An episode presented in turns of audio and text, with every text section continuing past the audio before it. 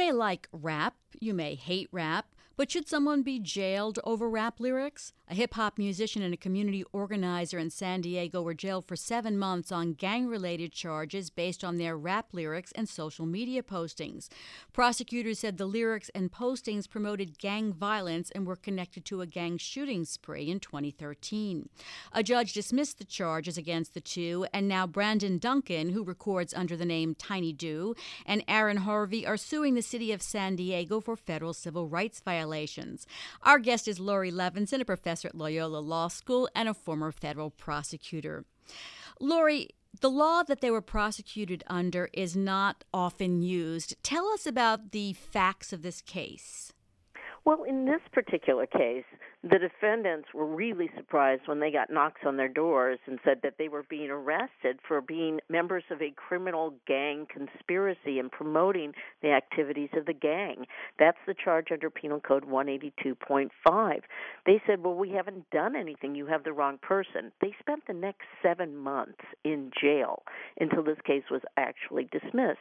And the charges were brought because police officers swore out on behalf of the arrest warrant, uh, saying that these individuals had used rap lyrics and social media postings in support in promoting gang violence. The officers had been investigating some shootings, very serious crimes, and they felt that the activities online were just promoting the gang activities. Ultimately, a judge threw the case out, but not after they had spent those seven months in jail. And they've turned around now and sued. They said that we're still feeling the repercussions of what happened. So, Laurie, eh, I guess the law of uh, said criminalizes promoting gang activity. What does that mean? Well, that's somewhat of a vague term, and ordinarily you would think about somebody who is involved in a gang, who's providing guns or a hiding place or giving direct encouragement, some way really furthering what the gang wants to do. This is the big gray area, and the gray area where often the First Amendment overlaps. When you have people who, through their posting, seem to support or at least give that impression what the gangs are doing, but don't aren't hands on with the actual shootings or the cover ups. After the judge dismissed the charges, uh, the San Diego District Attorney spokesman said the District Attorney's office respects the decision of the court. This ruling and future rulings will help determine if California Penal Code 182.5, which is the law that this was under, is a li- viable legal tool in our fight against violent crime committed by San Diego street gangs. Is it a viable tool, Laurie? It may be a viable tool in a different way, which is uh, actually if you see people posting information like this, you know who they are, and you can make contact in any type of investigation. You can find out whether these people are linked to people that are involved in the direct criminal behavior or if this is just something they're doing pursuant to the type of music they do or the type of promo- uh, promotions they want to have.